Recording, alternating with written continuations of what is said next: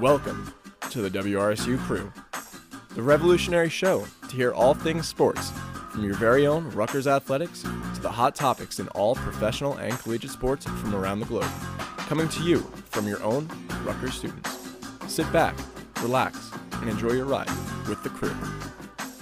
Hello, hello, hello, everybody, and welcome to the Monday Crew, the first Monday Crew of this fall 2022 semester. I'm Dylan Allen alongside Moshe Golubtchik, Gideon Fox, and Jack Bisaha. Guys, welcome to the show, the first Monday Crew of this year. Yes, because sir. Of, because of Labor Day, we didn't get to have one last week, um, but I'm definitely pumped to start to be the first crew this week to break down all the NFL news, uh, some Rutgers news. Uh, Everything that happened this week. Pretty is much. all ours. yeah, pretty much everything that happened is up for grabs, and it's we're going to take it and we're going to go with it. Uh, a lot to run through and only two hours to do it. yeah, exactly. Uh, we'll start with Rutgers because we're a Rutgers student radio, and why wouldn't we want to start with Rutgers? So we're gonna go Rutgers football to start.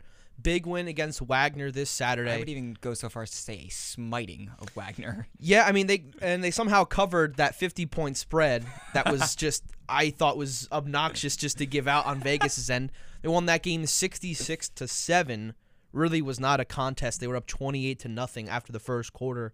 So if you're a Rutgers fan, you knew that game was over right from the get-go, but let's start there. Big win over Wagner, moving Rutgers to 2 0 on the season and now they're going into a week where they got to prepare for Temple, a team they played last year and I would say did very very well against and although this game's on the road this year, I I suspect they'll do just as fine last year as they are going to do this year. So I or the other way around. They're going to do better this year. I think they're going to do just as good this year as they did last year, guys. I want to hear your thoughts.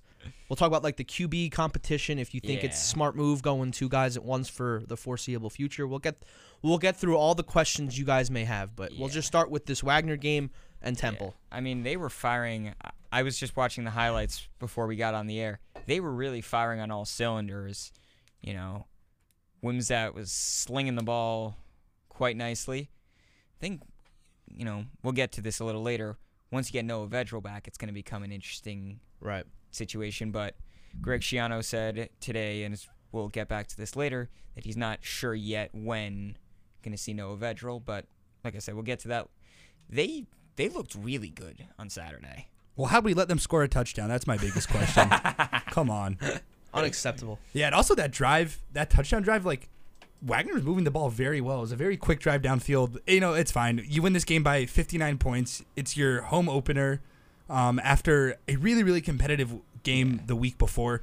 Um, I think the biggest thing here, besides just the six, putting up 66 points on the board, is great. It's putting up 28 points in the first quarter. Um, that really stands out to me. And of course, the the players that scored those 28 points are the first team. You know, the guys that were in later in the game, both on offense and defense, aren't the guys that are going to be at the top of the depth chart. But I mean, these guys went out there and they put up 28 points, four touchdowns in the first quarter. Um, that was great to see. And this was, you know, the combination of the quarterbacks. Um, you know, of course, we'll get to that later because how could you talk about Rutgers football without talking about the Yeah. ongoing quarterback battle? I mean, but it was Rutgers- just, sorry. I mean, no, I'll get it. It's just this team is this team was firing on all cylinders. I mean, 33 first downs.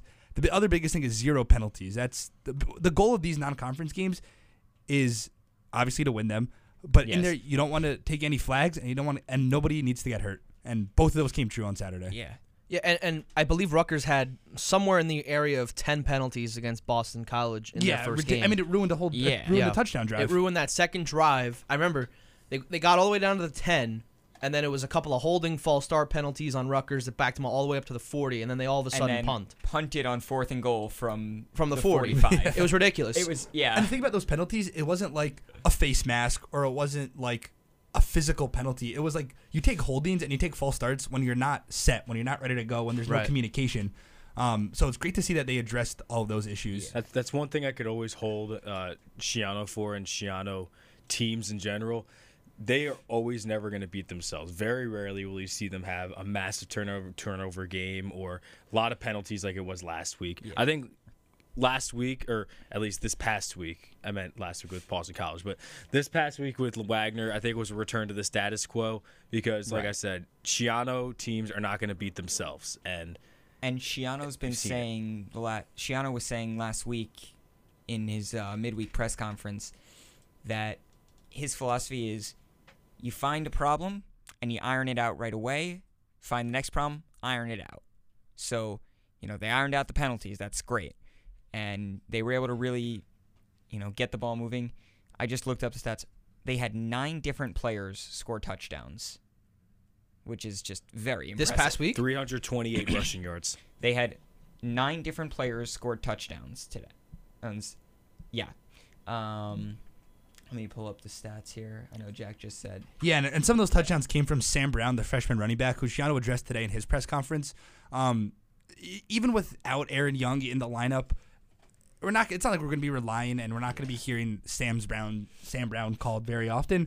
Um, but it's good to know what's what's coming in the future and what happens if you know another running back goes down before Aaron Young comes back. It's good to know who's waiting in the wings. yeah. Yeah, and Sam Brown's a four-star kid out of Philly, and it's just his first year, so he's not getting that much play time at the moment. But I mean, he's going to be a really, really good running back for Rutgers in the near future, and you kind of saw some of what he brings to the table against Wagner too.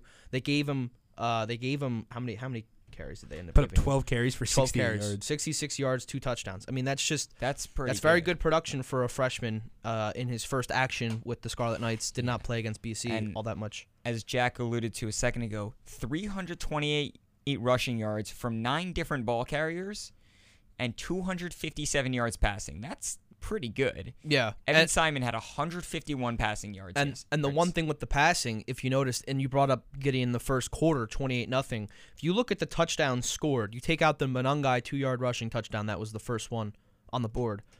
Three straight passing touchdowns for Rutgers, all forty yards plus. They opened up the playbook and against three Wagner. different quarterbacks. Three different quarterbacks too. Langan threw one, uh, Wimsatt and, and Simon. They all threw one 40 plus yards. 40, 41, 40, 43. Yeah. And so, I mean, I know this is the game where you open up the playbook if you're Sean Gleason, but you kind of saw that in the first quarter. They were firing on all cylinders. It worked. Now, I don't, I don't think this will work as well against Big Ten opponents. I just Wagner literally looked like a high school team to me, but it just it was nice to see that they were able to do that, and that even if they use two, three different quarterbacks at a time, that they can at least throw the ball that far. Because with Vedral, the, the concern I had with him was when it came to deep passes like that, he would lose his accuracy and he wouldn't be able to throw it hard enough to get the ball where it needed to be.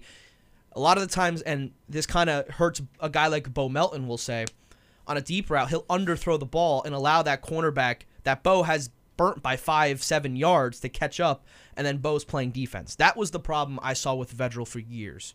And I think with Wimsatt specifically and Simon, they both have the capability of throwing it deep and not underthrowing it almost every time, being able to hit the guy in stride. I think that's the one thing with Wimsatt that I have seen that I can firmly say is good about his game. In are terms of a power of a thrower, he can sling the ball. So he needs to you cut down the advocating- picks, though. Well, yeah, but Yeah, see, that's that's reading the field. That's different. I know he can sling the ball He only 20 threw yard slant yesterday. across the far end of the field, and he'll get it there where it needs to be on time. Vedral would kind of loft it, you know, and then the cornerback catches up. That's kind of what so you would you're see. saying that even when Vedral does come back, which could be a few weeks, as we said, you're saying they should still go to Wimsatt for the long ball. Yeah, I mean, I liked what I saw against Boston College between the two. They were able to run the ball very, very well. Wimsatt, yeah, he needs to clean up the interceptions. Um, did, I, did he throw one against Wagner? I, Yeah, I believe he's he had, had a a sloppy pick in one, every right? single game he's played in. At I'm not gonna lie, it was a brain dead pick. Yeah, no, was, it was. He threw it right threw to him. one. Yeah, no, it was. one. But he's had a he's had an interception in every single game he's played in. Yeah, and I think with and, and don't don't forget it, he's 19 years old. It'll come with learning, and I think that's why they have Simon in there because they trust him more with the ball throwing wise. But you get a guy like Wimsatt in there on offense, you can do that RPO offense almost to perfection, and their defense doesn't know who has the ball. I mean, how many times against BC Wagner you pick did you see where? They run that RPO, and then all of a sudden, Wimsatt just pulls it right back last second, breaks off for a 20 plus yard run. Well, that touchdown run right before all of the penalties on all the flags against BC was a Wimsatt like 50 yard run. Yeah, just fifty took yard off. run. Yeah. Broke broke out that uh, that drive all the way on the other side of the field, and it's just that's what you get with him. Gavin Evan Simon's not doing that. Well, I agree with that one, Dylan. And I mean, looking at the quarterback stats, Evan Simon just put up a solid, solid game. There's no better way to describe it. 10 for 12, 151 yards, two touchdowns, no picks. All every single one of the quarterbacks had a pass over 40 yards. Right. I mean, 10 for 12, 151 yards, two touchdowns, no picks. Like that's just like That's very that's just impressive. dependable. Is that gonna make national headlines every week? No. Is that gonna make Big Big Ten headlines? Absolutely not. But when you have the O line of Rutgers that didn't give up a single sack yesterday, was paving the way for these running backs to just burst through. I mean, going 10 for 12, 151 yards is like it's it's it's when you Very see number efficient. three understand, yeah, it's Yeah. just it's nice to see. And Gavin Wimsatt, I think, is the more flashy, is the more exciting. He's the RPO guy. Right. He's out of Kentucky. He graduated high school early to come here. Keep in mind though, Evan Simon is a redshirt sophomore, so he's in his third year. Right. Uh, while Gavin's in, I guess technically his second year now, one and a half years, uh, if you want to put it that way. Um, they're both very young. I mean, Evan Simon, that that's just dependable. That's like that's that's like a of your your beloved pickup truck with like four hundred thousand miles on it. Like that just like That just it- keeps going. It just keeps going. Yeah, I mean, Gavin Yeah. Wimsatt, four for 12, 63 yards, one touchdown, one pick. Like, I, sure, does Gavin Wimsatt have a better arm than Evan Simon? Sure. I mean, if you look at Ryan Fonseca's film breakdown, it, it makes it very clear that Gavin Wimsatt, if you're going to stand at the same place as Evan Simon and they're going to bomb a ball, Gavin Wimsatt's going to throw the bar, the ball further. Right. But you can't go 4 for 12 against Wagner. No, I agree With the pick. I agree, but I think you can went four for you, 11. you can teach you can teach a young quarterback how to read an, a, a defense. You can't teach arm strength, and I think that was the big knock against a guy like say Josh Allen, you know, with the Buffalo Bills now. Everyone knew he could throw the ball super super far, but he had to work on his field vision and his overall accuracy. And I think with coaching, he did that, and now he's a top three, four quarterback in the league. Now, I'm not saying Gavin Wimsatt is like that kind of guy, but I think as an offense, it gives you more to do if they can perfect his craft and be able to read a defense and not throw the ball where it shouldn't go. I think a strength, the strength that he has in his arm, I think Rutgers could use that we haven't seen since a guy, I'll say Gary Nova, back in the day. Because again, I already brought it up about Vedral, but he was a game manager that would throw you the wide receiver screen, he'd throw you the 10 yard slant across the middle, and you get an occasional deep ball if the guy was like super wide open. But there was never a play where they just bombed the ball 50 yards downfield and it was completed without the receiver having to kind of backtrack towards it. And that, that's the problem I had with Vedral. So when Vedral comes back, yeah, to answer your question, I don't think he should play. I kind of like the tandem, the duo that they have going with Simon and Wimsatt. They bring in Simon for passing plays, they bring in Wimsatt for RPO. And although Wimsatt 4 for 11, 4 for 12, not very good accuracy wise, you know, teams know he can still bomb the ball. So you always have to be mindful of that. You can't just assume if he comes in, it's going to be a run. That's the one thing I kind of like with Wimsatt. He's kind of a bag of tricks. If he can perfect that, it's going to be hard for defenses to read him when he comes on the field. I hear that. And I just want to point out, in addition to his 60 yards passing, Gavin Wimsatt also did run for six carries, 62 yards, and he did have a 28 yard run. That's that's not nothing. No, and and that's what I'm. That's what I refer to with the RPO. It- It's, yeah, no, it's- I, I, yeah. I agree. It's it's a great advantage to have, and I mean they they would try that with Vedral last year, last couple of years, and he's an athletic guy, but he's not nearly as athletic as Wimsatt, Yeah. and you can't pull it off as as well as they do with Wimsatt. Yeah. And just to pivot to the other side of the ball for a minute, the Rutgers defense was solid too. Yeah, So I mean, Mo, as expected, it's Wagner. No, they- it's a high school football so team. there's there's so much you could take away. I know that you could say yes, they obviously played great, but They look who gave they're up- playing. I, I took I would you can't take a whole lot out of what you saw. I think you know I was explaining this to someone uh, earlier today who's not as familiar with sports. Yesterday was like a preseason game. Like okay, but you still held Wagner to 19 rushing yards. No, no, that's that's on 31 carries, 19 yards. That's true. That's Now, that's granted, something that we're talking about a They team got that Nick hasn't Hardman won. for negative 21 yards. They haven't they haven't won a game since September 2019. right. They've been been a outscored by like 550 points in that span. That's who we're talking about. That here. is so, wild. I, I this was like a preseason game. College football doesn't get preseason games, and Schiano was smart, or Rutgers was smart to have a game like this, so you can get guys in, get their confidence up. Schiano said it after the game. I mean, even though we were playing against, he said effectively, even though we're playing against a team like this, scoring a touchdown, getting that confidence boost is good because, you know, you could look back and say like, hey. I scored a touchdown already, so now when I score the next one, it's not going to be a surprise. You know what I mean? That's that's effectively what Schiano said, and I agree with him. It's good to have that experience. It's good to have a game like this under your belt where you can really hone in on some mistakes Absolutely. and get some reps, get some film, and improve in general. Yeah, and you know, talking about the defense now, um, this was kind of an all-around defensive day for the entire team. I mean, of course, we had the guys that we're familiar with: Tyrene Powell uh, in the in, in the secondary, Deion Jennings, a linebacker.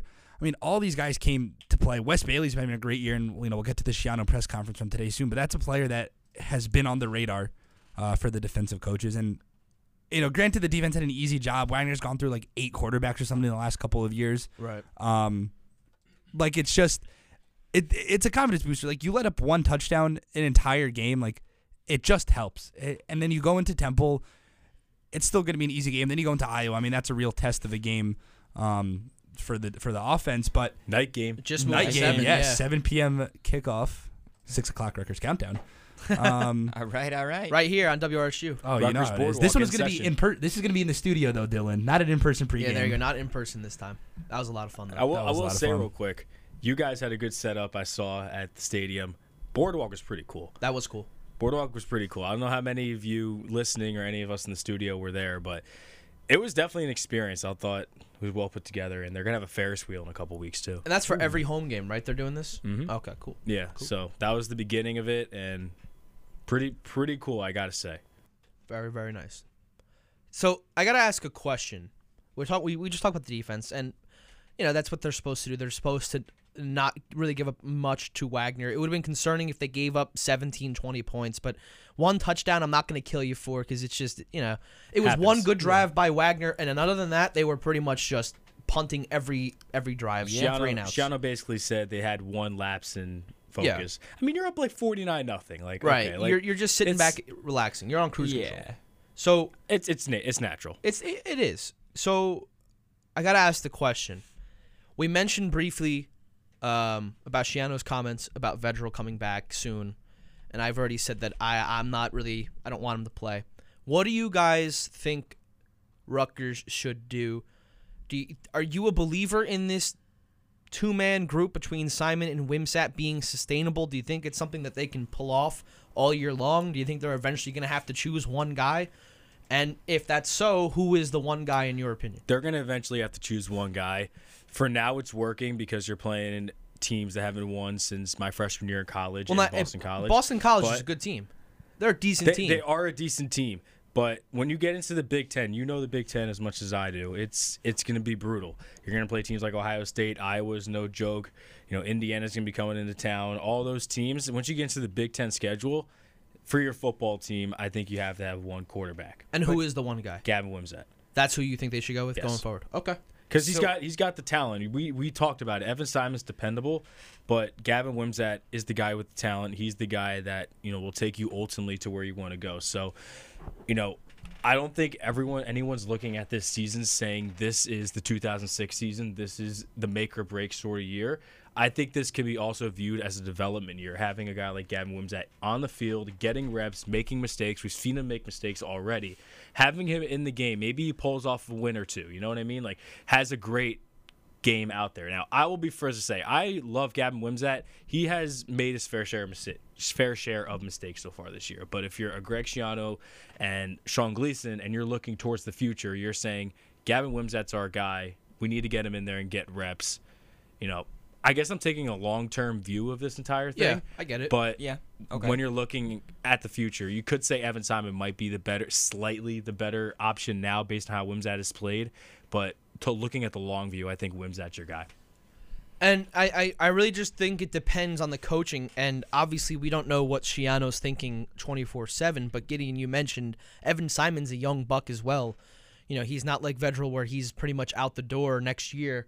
This is what you said, redshirt sophomore, right? Yeah, exactly. So it's So- third year. So it's his third year, but he's a redshirt sophomore. So he realistically, including this year, has three more seasons with the Scarlet Knights. And if they view him as the better guy, they could use the same reasoning, Jack, that you use for Wimsatt to use for him. Say it's a developmental year. He's got three years left, including this one. If they think that's the better guy. Now I know on paper, Wimsatt is better, and I probably agree with you, Jack. Four star kid out of He was, Kentucky. he was the guy that you recruited to be that guy. Now, Evan Simon is that guy. He ends up being that guy if he proves himself this year. I mean, man, there you go. But I'm Yeah. just saying, like you said, Dylan, on paper, Wimsatt is Yeah. supposed to be that Yeah. guy. So Well, I mean, it comes down to though. ceiling. Like if it's it comes down to what their ceiling is. Like I think if Evan if if Evan Simon were to play every single game, no breaks, and if Gavin Wimsatt were to play every single game this year, Evan Simon would put up the better numbers. I think, Passing wise? yeah, passing Okay. wise. Okay.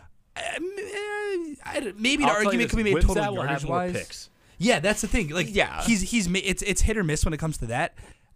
Uh, It's the ceiling though. Like So if Evan mean- Simon, I th- like I think we we seen all that we could get with Evan Simon, and that that's not a knock on him at all. I mean, I'm every time I see number three under center, yeah, I take like a deep breath when I see him there. Like it's it's great to be a quarterback that that throws the ball and is hitting his receivers, and it's like it's great to see that. Right. Ten for twelve with 151 yards, like that's just that's just good. That's Right. especially on a run first team. But it just means But that, that's probably all they were going to get from him. and you know, we said Wimsatt still threw for 60 yards, only went four for 11, but like you said, like you alluded to this earlier, he's make he's still making mental mistakes, and that's you know that's got to get ironed out. I will say though, and I'll be honest, I don't really know enough about either quarterback to say which one is a better fit long term, but the advantage to having two quarterbacks playing every week, and Coach Schiano pointed this out, is that means the defense has to prepare for both quarterbacks.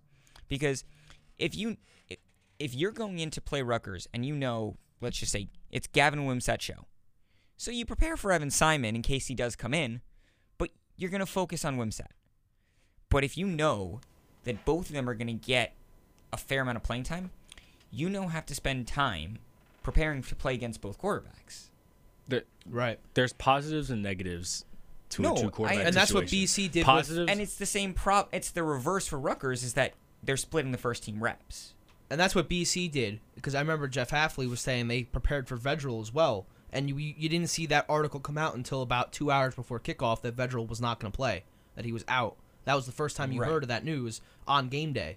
So BC prepared for three quarterbacks. Right. And you heard Schiano saying that, you know, he was very intentionally he's still keeping Vedral's condition very close to the vest. I mean, part of it which struck me is they asked Schiano about it and he said he didn't want to say anything more than all they've said so far is that Vedral has an upper body injury. Right. And when they asked Schiano about that after the after the BC game last week, he said he doesn't want to specify what the injury is because he's worried that when when Vedral does come back, that Big Ten linebackers will target uh, an injury if they know where it is. Which to me is just astonishing that that's something that we have to be worried about. Yeah, I mean, again, I, I listen. There's probably coaches out there that'll say, "Hey, listen, you know, aim for the right side of his body, you know, left side, whatever," and he could say that as an excuse, Mo. He, he, he really could just say that as just something to really cover up the, maybe the real reason. I'll I don't know. that. Maybe he just maybe Vedral's just really not that hurt, and he just wants to see these two guys play. I, I it could be really any reason. Because Yeah. again, if this is a, I mean, we develop, a developmental year, you're not going to start Vedral Yeah. every game and waste yet another year of Wimsatt's time and I mean, if it's a a transfer. developmental year, I would say why start Art Vedral at all? Yeah, that's what I'm saying. So, again, I don't know how he views the year, if he if he views it that way, Right. And if that's the case, then there should be no real reason as to why he should play in the first place. I mean, you make a good point, which is we know that you know sometimes it looks like Greg Schiano's playing 4D chess, and you oh, he kinda- always is. He's playing He's 4D thinking chess. ahead like three moves. So we, you know, those of us sitting in this you know humble radio studio on College Avenue, we have no idea what Greg Schiano was thinking. yeah, no clue. and I understand where he's coming with the injury thing because that happened to Vedral. It was the COVID season, I want to say. Um, that for the season when there were no there were no fans in the stands. Um, uh, Vedral had his ankle all twisted up by a, I think he was a defensive lineman on Maryland, where Vedral got tackled and they were just you know on the ground, and, you know ending the play. Just- um, and you okay. could you could clearly see a defensive player from Maryland just kind of grabbing his ankle and just doing something that is completely Yeah. unnecessary on Yeah, I the football field. I- so I- I really really do understand where where Schiano's coming from, and he's protecting his players. No, and Big Ten football is, you know, tough nails. You know, tough football. Cream of the crop. Yeah, I mean, it's up there with the SEC. you look at teams like you know Ohio State that are in the Big Ten, you know these perennial powerhouses of the Big Ten. You know it's pretty scary. You know Ohio State, Michigan, Michigan State, like these are perennial contenders, and we're playing against them every year, Yep. and That they all want to win. Yeah, and I mean, it's Rutgers will be, you know, they're going to be up there with those teams soon. Um, Yep. Definitely looking way ahead in the schedule. I mean, there's there's possibilities that this team goes five and one to start the year. uh, just at the first half of the year, which would be incredible. Not out of the question. Um, I'm you know, based curious, on how this team is going. So let's. Ass- I'm assuming you're giving them Temple. So between course. Iowa, Iowa, between o- Iowa, Ohio State, and Nebraska, which one of those do you think they potentially lose? Well, the uh, Ohio State. yeah, yeah. I think They that's the could, only one they they could lose. realist. you think they beat Iowa. You beat they beat Iowa at home. They And beat Nebraska Iowa home, and yeah. Nebraska at home. I you think so. Easily. And walk into October, walk into Indiana, and then Indiana comes in plays a five and one Rutgers team. They after Indiana, Rutgers clinches bowl game in October. They'll be six and one. Six and Indiana's one. not good. At least I don't think they're not. They were not good last year. That Whatsoever. would be something. Right, Now, but I think it's definitely obtainable. But After Rutgers. Indiana, you have Minnesota, and then back to back, you've got Michigan, Michigan State, Penn State, three weeks in a row. That's a tough. Yo, listen, it's always tough come um, end of October, beginning of November. That Big Ten schedule. Every single year, it's those three teams in a row, and then they close out with Maryland. It, it, it's so that's why it's important Yeah. to take care of business with these games. You saw it last year. Yeah. where down the stretch Rutgers had a chance to clinch the bowl game or put themselves in a very good spot to clinch one at Northwestern. They laid an egg and then all of a sudden it came down to the Maryland game because there was a three game stretch where you're playing Michigan, Michigan State, Penn State Yeah. and you knew the team wasn't going to win. So you're like, "Okay, you got to wait till the last week against Maryland to do that." And then they lost again. This year, if they can take care of business against an Iowa team who has struggled mightily offensively, only two touchdowns in their first two games. Or is it only one touch? I think it's 14 points total in two games, th- one touchdown only. Yeah, Because it and- was two safeties and a field goal or something. So that's a team that has struggled offensively, has not gotten it together, and Yeah. they've played Iowa State and South Dakota State. Not very good teams either. Yeah, and I will say, and this is just you know looking ahead to the future. In a couple of years from now, imagine how exciting it's going to be. Like this year, the last four games of Ruck, the last month of the season, November, Rutgers plays Michigan, Michigan State, Penn State, Maryland. Imagine how much, f- how crazy it's going to be when it's Michigan, Michigan State, USC, and Penn State.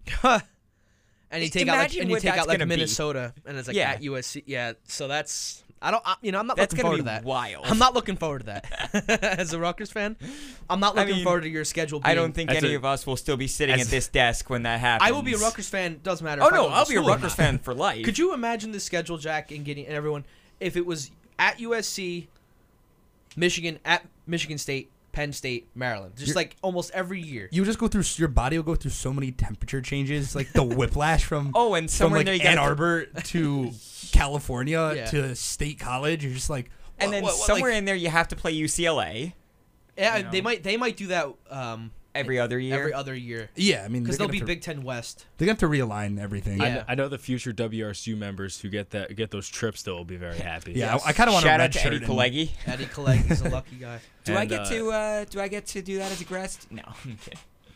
You can just take a medical red shirt this year. I'll take a couple gap years. I'll come back for I my got a bad senior knee. year in 2024, and I'll hey, go we out were there. we were all here during COVID. We can get our, we can do it just as much as Geo can, and uh, Hey, I, yeah, we were all here. and Caleb McConnell can. Like, yeah, come exactly. Yeah, If they can stay like five, six years, why can't I?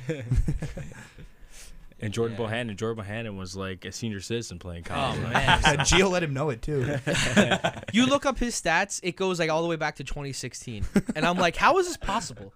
It's like that's like when people talk about like pre-COVID. It's like 2016, like is pre like everything. Like that's Yeah. like pre high school graduation. Yeah. I was I was a freshman in high school. Yeah, when like- he started. 2016. Yeah, we were all in high school. That's that's wild. Yeah. I graduated from middle school in 2015. Like, And Jordan Bohannon was just balling in Iowa City. yeah, it's wild. All right, so real quickly, thoughts for Temple. Is it going to be the same two quarterback duo? I assume that's what they're going to do. This will be I'm like kind of the last I would sample. assume so. I'm assuming it'll, it. It'll be like the last game for them to sample Yeah. this little experiment out before you Now- hit Iowa. I mean, Temple's coming off a win, but how good is Oh, they're- Lafayette? they're horrible. I'm hav- I'm having a conversation with Temple beat writers tomorrow. I was gonna ask Da if you had any foresight on them before I talked to him. uh, Temple. Yeah, like are they as bad as they were last year? I mean, when they, lost came and 30 got- nothing to Duke. Well, we beat them. We beat them 61 to 14 last That year. that was unreal. We had like eight turnovers that game. Yeah, I, I remember I did my first football demo for that game, and uh, yeah, that was they were just horrendous. I mean, listen, they beat Lafayette, great, but is that even Div- Division One? I, it- what is I it don't like? know. Ask. Low tier Division One, and they and they get shut out by Stand Duke, by one. Hold on. a let me- basketball school. They got shut out by 30 points. I was just about to violate the basketball team for a second. You said, "Are they D one?" Cameron Indoor's a high school gym. Come on. it really is. It's just old. Yeah. And, but, I mean, you lose 30 rustic. to They prefer rustic. Yeah, I- I mean, you can't lose 30 to nothing to Duke. Coming from a Giants fan, our quarterback's from that school. He's not very good, and so I just can't imagine that they're very good. So 30 to nothing, that's a joke. Yeah. By the way, Lafayette is in the Patriot League. I don't even know what that is. Yeah, they, It's it's, a a big league. lacrosse league. It's like They uh, play with- Lafayette, Lehigh, um, Lafayette- kind of that area of the. Yeah, we got The Pennsylvania, football Yorks. standings. We got Holy Cross, Colgate, Fordham, Lehigh, Lafayette, Georgetown, and Bucknell. I heard Lafayette's got a good basketball team though. okay, no, mm. no, this conversation is absolutely next. That was such a bad game, and I was calling that game. I think it was with Schmid. I was It rough. was Schmid It because I was rough. listening to the broadcast. I couldn't get to that game, and all I heard is Schmid say, well, "How did that go down again?" The kid hit the game-winning three, right? He was like, "Goes up and it's good." Harper goes down the court, misses it, and it's over. Yeah. It, it was just Schmid was like shocked just calling that. He's like, "And Rutgers lost to Lafayette." Unbelievable ending. Yeah, you go. And Rutgers lost. Wait, what? I mean, we were, we were both just sitting there with like our mouths just like our jaws dropped. We're like, what did we just watch? We we thought our tournament season was over right from the jump. It was like what three games in? In any Something other like that. in any other season, it was over, but last season it wasn't. hey, so. but don't count Steve Pikiell's boys out till the last buzzer. All right. Well, on that sad note, we're going to take a quick break and we're going to come back with some Rutgers soccer talk. We got some good soccer teams here on the banks, So, really good conversation coming up.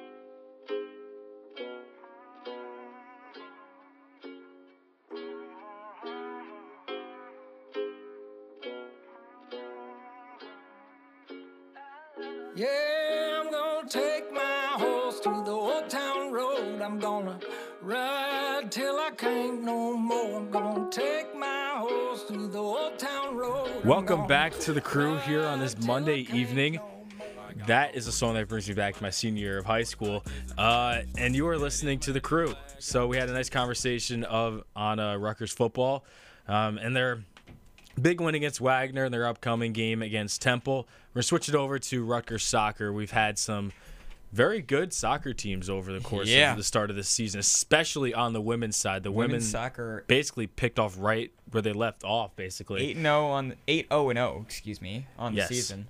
8 0 and 0. They made the College Cup obviously last year, fell to Florida State out in Santa Clara, but they are back and better than ever. They have really hit the ground running and They- off to their best start of the entire of their entire uh, like history. right? history. It's Yeah. eight eight zero and zero was their well seven zero and zero was the best start in franchise in program history.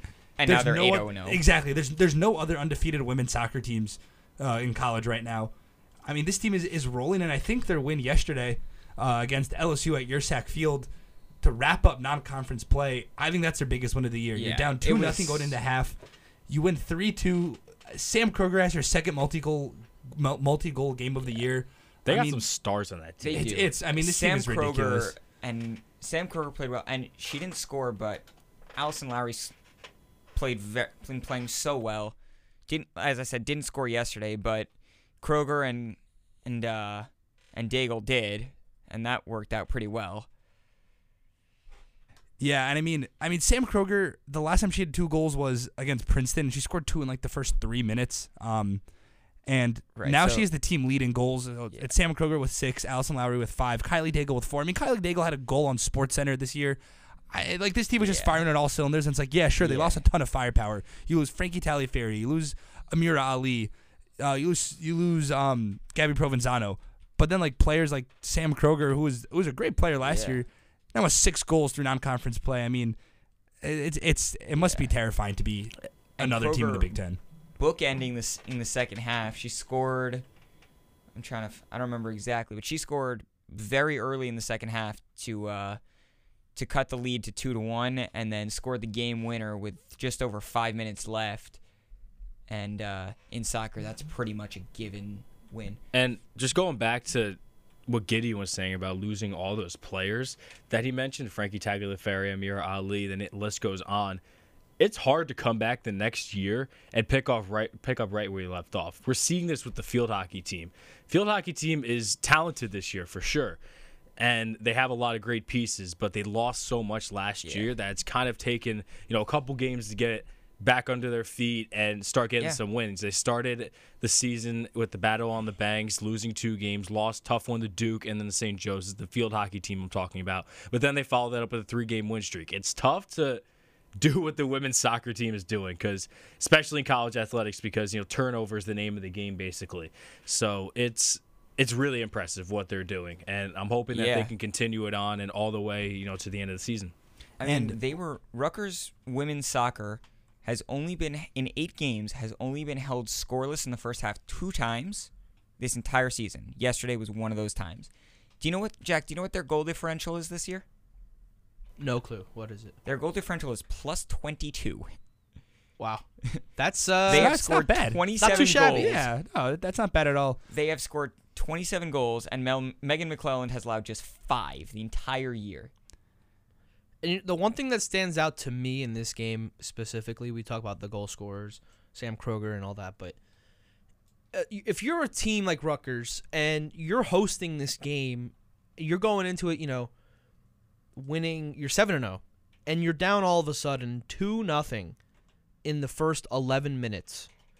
To be able to get yourselves together as a team, believe in the system and you know whatever the the plan is to execute that plan to come back and win 3-2 in the first 11 minutes for that team to then just buckle down, figure it out and come back in the second half. That's what stands out for me the most. Because going down 2 nothing in the first 10 so minutes definitely takes a lot of that confidence out of you right from the jump. And it shows to me it shows me that this team has a lot of a lot of confidence in each other to come back and win these type of games. And that's what that's what it's going to take come later this year. Rutgers will never oh I shouldn't say never. They won't always be winning every game, you know, from start to finish. There will be times where they have to come back from a, a, deficit. And then this was one of the games where the first 10 minutes you're down 2 goals to none and you have to have an answer quick otherwise you- you're going to lose that game and they were able to figure out in the second half with three goals. But that's that's what stood out to me the most. Just be able to collect themselves Yeah. from a tough start and just pull out a big win against a good And- LSU team. And we're gonna hear from the player that that did that. That player that was able to buckle down, buy into the system, has been buying into the system. Um, you know, of course, as we're doing this here on Crew. Um, anytime there's a soccer game, you could hear what the team and sometimes the coach has to say after the game. Um, we will air those interviews the next day. We're gonna throw it over to Sam Kroeger, the hero of yesterday's game. Yeah. Ellis Cro- Ellis Gordon caught up with Sam Kroeger after the game, and here's what she had to say. All right, so obviously the second half started off much better than the first half. What changed in the locker room halftime speech? Yeah, we just talked about it, just keeping the ball simple, and we know the surface was wet, so just keeping it on the floor was our main concern. Um, just moving it around, one-two touch football, and that's how we got our rhythm, and that's how we kind of exploited them on the width. And you know, our isolation is our biggest thing, so we always tell our wingers go one v one if you have the opportunity. So we did just that, and I think our coaches challenged us in the second half, and we got that done. And two goals on the game. I want you to take me through that amazing second goal, upper 90. What were you thinking there? Yeah, so I always we always talk about just taking shots from outside of distance if you see it. Uh, I saw my opportunity, took a dig, and it ended up in the back of the net. So I think that you know our mentality just to have shots on goal is our is our main concern, and I think that we're getting better as the season goes along. So just keeping that up. I know we have lots of goal scorers here, and, and they all want their opportunities. So just just keeping the mentality, just going forward from here. And Riley Tiernan, two assists to you, of course. What can you say about your connection with her? How's that going? Yeah, she always draws players out. I think that just opening myself up, just kind of taking my player away from me, is what I uh, what I saw on the field. And I think that you know she dished it off perfectly, and uh, that's how it ended up ended up in the back of the net. All right, good game. Thank you. Good game, absolutely. I mean, Sam Great Kroeger, like we said before, six goals. You know, you have Allison Lowry right behind her, had a couple of assists. I mean, this team was just firing on all cylinders. They go into Big Ten play this Sunday at one o'clock against Ohio State, who comes to visit. Myself and Ellis Gordon will be on the call for that one. Coverage got started at twelve fifty. Should be exciting for there, but of course, another fall sports team. Uh, the men's soccer team off to I wouldn't put it a shaky start. Then obviously no, no one's starting off like the women's soccer team right now, but the men's soccer team just picked up their first win of the season last Friday night against Rider, and this is a soccer team that is somewhat in, in, in a transition. They they got some players out of the transfer portal, namely MD Myers, um, Yeah. but now things are coming together. They are two. They have two wins. Yeah, they're two one and two. Um, was the, this was their first win at home. Uh, they won back in Omaha uh, to start off the season, but they haven't in their last three games. They tied two, uh, and they finally picked up the win this Friday night against Rider, two to one victory. Uh, they're back in action tomorrow night. Um, you know this this is a team that that lost a lot after the offseason. They lost Oren Asher, their star goalie, um, and now they're they're picking up the pieces. And a two one and two start is is not is not bad at all, especially when you're oh when you're one zero and two at home. Yeah. And the one thing that I noticed um, looking at the season totals, MD Myers, five goals for them, and the next closest He's guy is just, just one. Jackson And- Temple, a couple of guys tied for one goal. Point is, you need to get some guys to score. It can't just be can't just be Myers doing all the work for you. He's got five, and again, the next closest is a couple of guys tied for one. Yeah, and you gotta you. you But have- he has been good. You have one more non-conference game against Albany tomorrow night, and then right after that, Saturday, you're straight into Big Ten play. You've got to work this out. So Yeah, you, you, they'll pull it together. And I mean, this is a team that, like I said, there's those, those, those are, they're trying to figure everything out. You know, getting guys like MD Myers that you could rely on um, is huge. When you absolutely, have a handful of players that have all scored five goals, Dylan, like you mentioned, Jackson Tempo, Pablo Avila, uh, Jason Brugi, uh, newcomer Ian Abbey. Um, they're they're just they're. It's like they're on the cusp of something even greater. They just need you know to add in a couple pieces. You need a goalie you can rely on, just like the way they relied on Oren Asher last year. But with that, that'll wrap up our Rutgers fall sports recap. We're going to take a quick break, come back, and end the hour one of crew with locks of the night.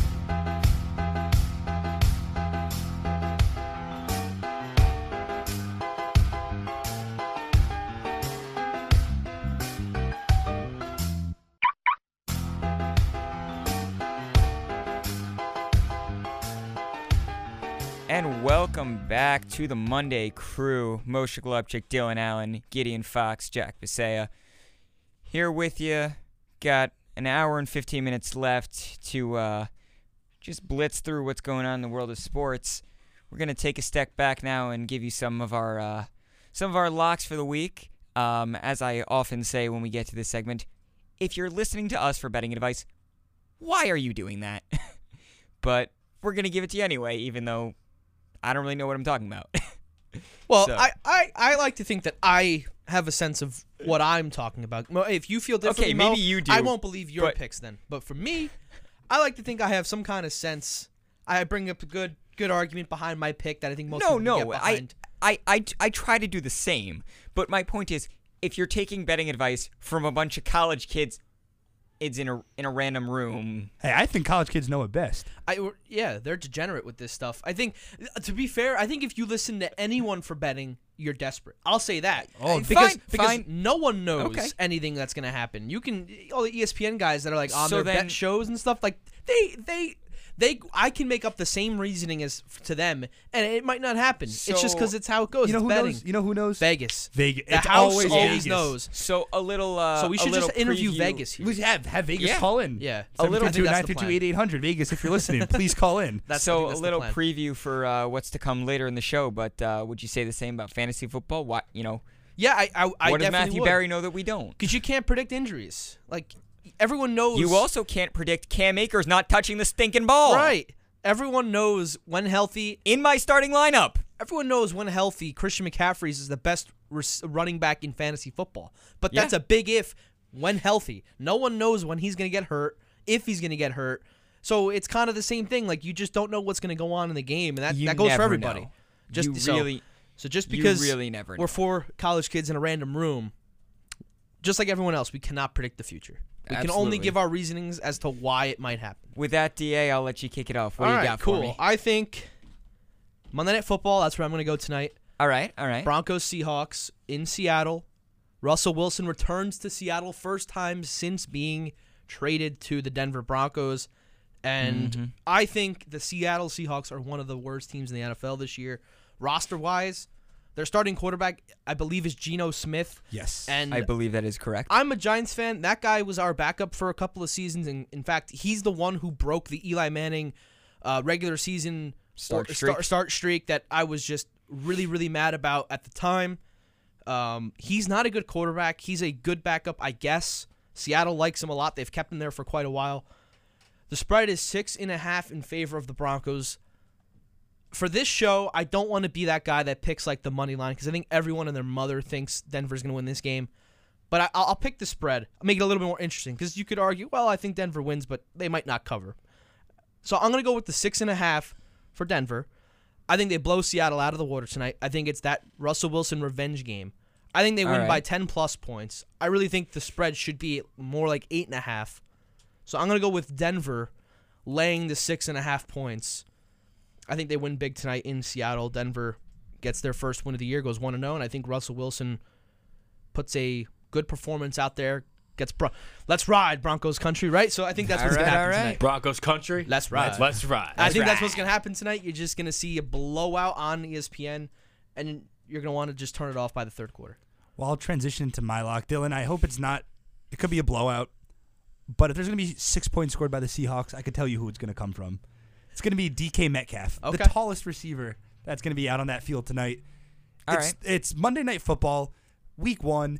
You're playing in, in Seattle, which is a football city. You know, you have the 12th man there. They love their Seahawks. They love DK Metcalf. Um, Geno Smith, not great. Um, why not throw to your most reliable receiver? And That- you, that and makes then sense. You have to you have to look at the value of a DK Metcalf anytime touchdown scorer bet. It's plus 195, Okay. which is like disrespectful to DK Metcalf. It is Like 195 is kind of ridiculous if Jerry Jeudy is going to be like plus 130. if Russ was the quarterback, it's probably minus odds. If Russ is the quarter, yeah, or maybe even even. Like Javonte Williams is is is the are the lowest odds of plus 115. Okay. I guess maybe if if Russell Wilson's the quarterback in this exact same situation, maybe plus 115, maybe plus 100. But plus 195, I mean, it's worth a sprinkle. Um, a just for the value. Yeah, like you don't have to Just a, hammer light, it. just a little. Um, just couple, a just, couple beans. yeah, just some beans here and there, just to have some fun with it. Um, I mean, first touchdown score I think is is a little bit more arbitrary, but I think DK Metcalf is reliable. Geno Smith is not so reliable, so why not why not just go to the guy that he had chemistry with last year? I think DK caught like four touchdowns for him last year, so DK Metcalf plus one ninety five. Lock it in before that line dramatically drops. All right. I like that. we don't always get touchdown score props. I like that though. It's definitely different. Because you're saying, I mean, you can't. The money line isn't isn't. uh, There's no value in the money line. Uh, unless you're betting Yeah. Seattle money line. You, Yeah. you're you essentially need to lay like Well- 270 bucks on Denver to win 100, and that's not really worth it. exactly. So Da, I'm gonna play off you as well, Okay. and uh, I'm gonna go to the other side of the ball, like Giddy, as get from Giddy. I'm gonna go to the Denver side. Russell Wilson. Line is one and a half touchdowns, minus 157. I think that's, I think that's a safe. I think that's a good bet, but I think he goes over it. I think he goes two, three touchdowns, like you said, Dylan. Revenge game. You know, I think Russell Wilson two or three touchdowns, and as you said, I think he walks out of there with a win. Yeah, and and the other thing too that I think we finally see is this Denver Broncos receiver core kind of showing what they what they can do and what they could have done the last couple of seasons had they not had Drew Lock throwing them the ball for two three seasons and Teddy Bridgewater as well. Guys like Jerry Jeudy, um, Jerry KJ Jeudy's Hamler. Ju- J- Jerry Jeudy. Yeah, excuse me, I can't speak. Jerry Jeudy is a great receiver. Great receiver, and I think he was taken. Well, it, wa- I think second in the class behind Henry Ruggs, I which was a questionable pick. But everyone knew that Jerry Jeudy was going to be a, a really really good receiver. They Yeah. just needed a quarterback, and I think you're finally going to get that. I'd with say you Russell found your quarterback. I would say so. They just gave him a boatload of money too. How much was it? Like two hundred something. yeah, it was a lot for I think a five year extension, but I think. Courtland Sutton, Tim Patrick, all those guys, you're gonna finally see like the talent that they have because they have a quarterback They can can finally throw the use ball. all that talent yes. that they have. I mean, look at the last couple of years with Metcalf and especially uh, Tyler Lockett. I mean, Lockett was the guy catching 70 yard bombs that were right on the money, right in the end zone. I envision that with Denver. They're going to do that a couple of times on it. They're going to try the deep ball. And I think it's going to work. Russell Wilson has arguably one of the best deep balls in football accuracy wise. He's up there with Aaron Rodgers in my opinion. He always just lays it where it needs to go. So I think that's I agree with you, Mo. That's another reason why it's just gonna be a blowout in my opinion. I think So Russ looking- walks out of there with his head held high, and I think he walks out with a nice stat line to boot. yeah. Well, before we go over to Jack to hear his lock of the night, there's a single there's a, a single game parlay um, that I'm seeing online. Russell Wilson plus 300 passing yards. Uh, it was Russell Wilson over 300 passing yards. Russell Wilson over three passing touchdowns, and Denver to win by 10 plus points. Plus one plus a thousand one hundred. See, I don't know if he'll get the 300 yards passing. I'm not so sure That's what about I'm the 300 concerned yards passing either. You think he would hit the two other the two He- other what were, it was legs? three plus touchdowns. three plus touchdowns. what was the other Uh, one? Denver to win by 10 plus yes, points. I think the I other two think- hit. Yes, I the agree. problem is, I think Denver runs the ball a lot in this game because I think they like Javonte Williams and uh, is it Melvin Gordon or is Uh, it yeah. Melvin Gordon? Melvin right? Gordon. Okay, Let me yeah. So I, th- I think they like what they have there as well. They'll run the ball. They'll get the play action going. I, I could see Russ getting like 270 yards, 275, 260. I think he gets like He three gets touchdowns. close. Yeah, because I, I, like, I remember in the Seattle days, he would get like 270, 260, and two, three touchdowns. So I, I think, is it all three have to happen for that to win? Yeah, it's Yeah. a three like parlay. Okay, so what are the odds they're giving you with that? Plus 1100. Mm. So I wonder. I, I I know you can't take it out, but I wonder what it would be if you could do three touchdowns and then Denver ten plus. What those They, odds they would take be. the alternate spread. I would take those. I don't know about the 300 yards though. That's um But it is worth a little sprinkle. I will say that. A little couple sprinkle? of beans, eleven hundred. I mean, listen, if they if you know they do a design screen and it breaks out for eighty yards, you never know. That might get him to the three hundred yards, whatever. But I think it deserves a little sprinkle because if you think two out of three can happen, and if you think he's gonna finish 20, 30 yards shy of three hundred, you're essentially saying that's like one or two pass plays away from getting the 300. So I mean, if you, if you think like me and you think he'll finish a little bit under 300, I think it I think it deserves a little sprinkle. All right, Jack. I believe you are last to go for locks of the week. Yeah, and honestly, it's it's news to me that there was NFL on this weekend. I, I honestly missed it. I, you're the commissioner of the fantasy league. I, I, I don't know. I, just completely missed NFL Sunday and today. Um, but with that said, I mean, since I have nothing to know about the NFL so far this this weekend, I'm gonna go with uh, the WNBA Finals. That is going on. I was right waiting for this, by the So, way. Las Vegas Aces are playing the Connecticut Sun at the moment. Uh, they're le- uh, the Aces are leading one nothing. I'm going to be honest; it's news to me that the WNBA WNBA finals are going on, but I do know a bit about the WNBA, and I think that the Sun are going to cover tonight. They're they're four and a half dogs tonight, and I think they tied the series up at one apiece. Now the WNBA finals are a best of five series, and they play tomorrow night at 9 p.m. on ESPN. See, here's the problem, Jack. What? Not with the bet, but I don't even blame you for not knowing what it was going on.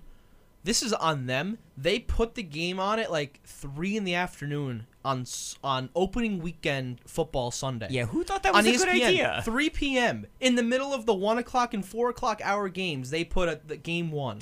So of, of course no one knew. Well, it you was might going not on. been watching. I, I honestly, I didn't, I didn't know the NFL was going on. So like, you know, it's. Uh, You, you knew you knew who was playing at 8:20 though, and I'm sure you watched that game. I know what. We'll get into it now or two. But I will um, say the WNBA ratings are up. Let me hold on. I'm trying to find the. Uh, I, I'm taking. The, but my lock is Sun are gonna, co- Sun are gonna cover. They're gonna win. They're gonna tie up the series in one piece. All right, I agree all with right, you. all right. I think I think Money Not- line or spread? Spread. Oh, he's taking the four plus the, the four There's four- points. okay. that's The value. So, I'm so taking. you think it. the Sun even it up? Yeah, at Okay. one apiece. Is it in Las Vegas? Where's the game? In It Las is in Vegas. Vegas. In La- that's why. That's why the Vegas Aces Okay. are. That's why the Vegas Aces are favored in this game. I, I made a WNBA bet at the beginning of the summer with the. Aces involved, and I bet against the Aces, and that's exactly what happened. So we're it's happening again, baby. I think the other team was like double digit underdogs, and they ended Yeah. up winning the game. I think it was Atlanta, wasn't it? was Atlanta. Atlanta. It was, Atlanta yeah, it was. Aces versus Atlanta. Yeah. It Atlanta Dream? Yeah, I said name? hammer. I said ham. I said hammer the spread, and you know what?